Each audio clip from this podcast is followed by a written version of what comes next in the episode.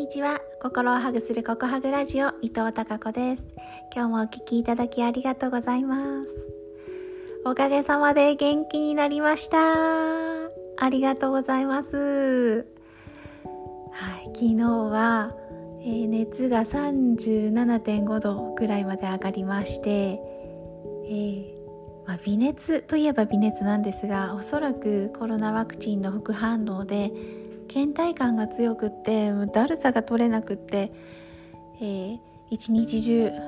リビングのソファーベッドで横になっていましたね。隣にはムックがいて一緒に横になっていました。はい。で本当にこの体調が良くなるってありがたいなって痛感している朝なんですがうーん体調が良くなると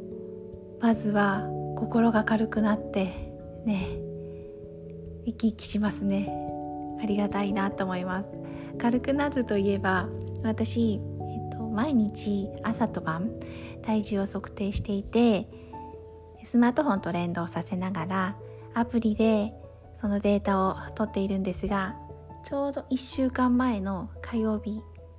に体重あそろそろやばいなと思って 体重が増加傾向にあってやばいなと思って、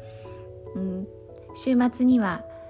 えー、食事制限をしようと思っていたんですね。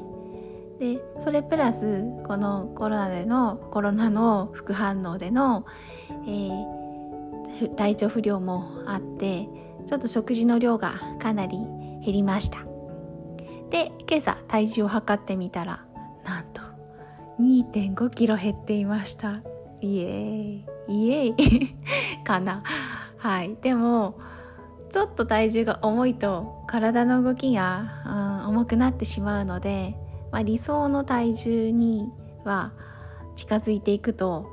え体の動きが軽くなってさらに心も軽くなってという感じでちょっといい具合になっています。まあ、これね食べて食べてないだけなので、うん、また食べると戻るかなと思いますがこうやって管理をしながら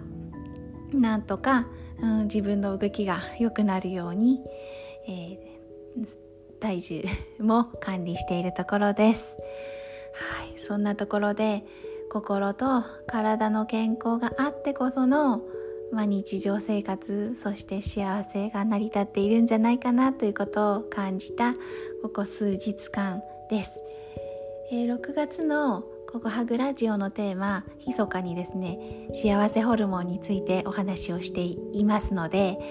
明日6月30日はその総まとめということでその幸せホルモンのバランスについてお話をしていきたいと思います。えー、とりあえず元気になりました。ありがとうございます。はい。では今日もみんなにひまわりのような笑顔の花がたくさん咲きますように。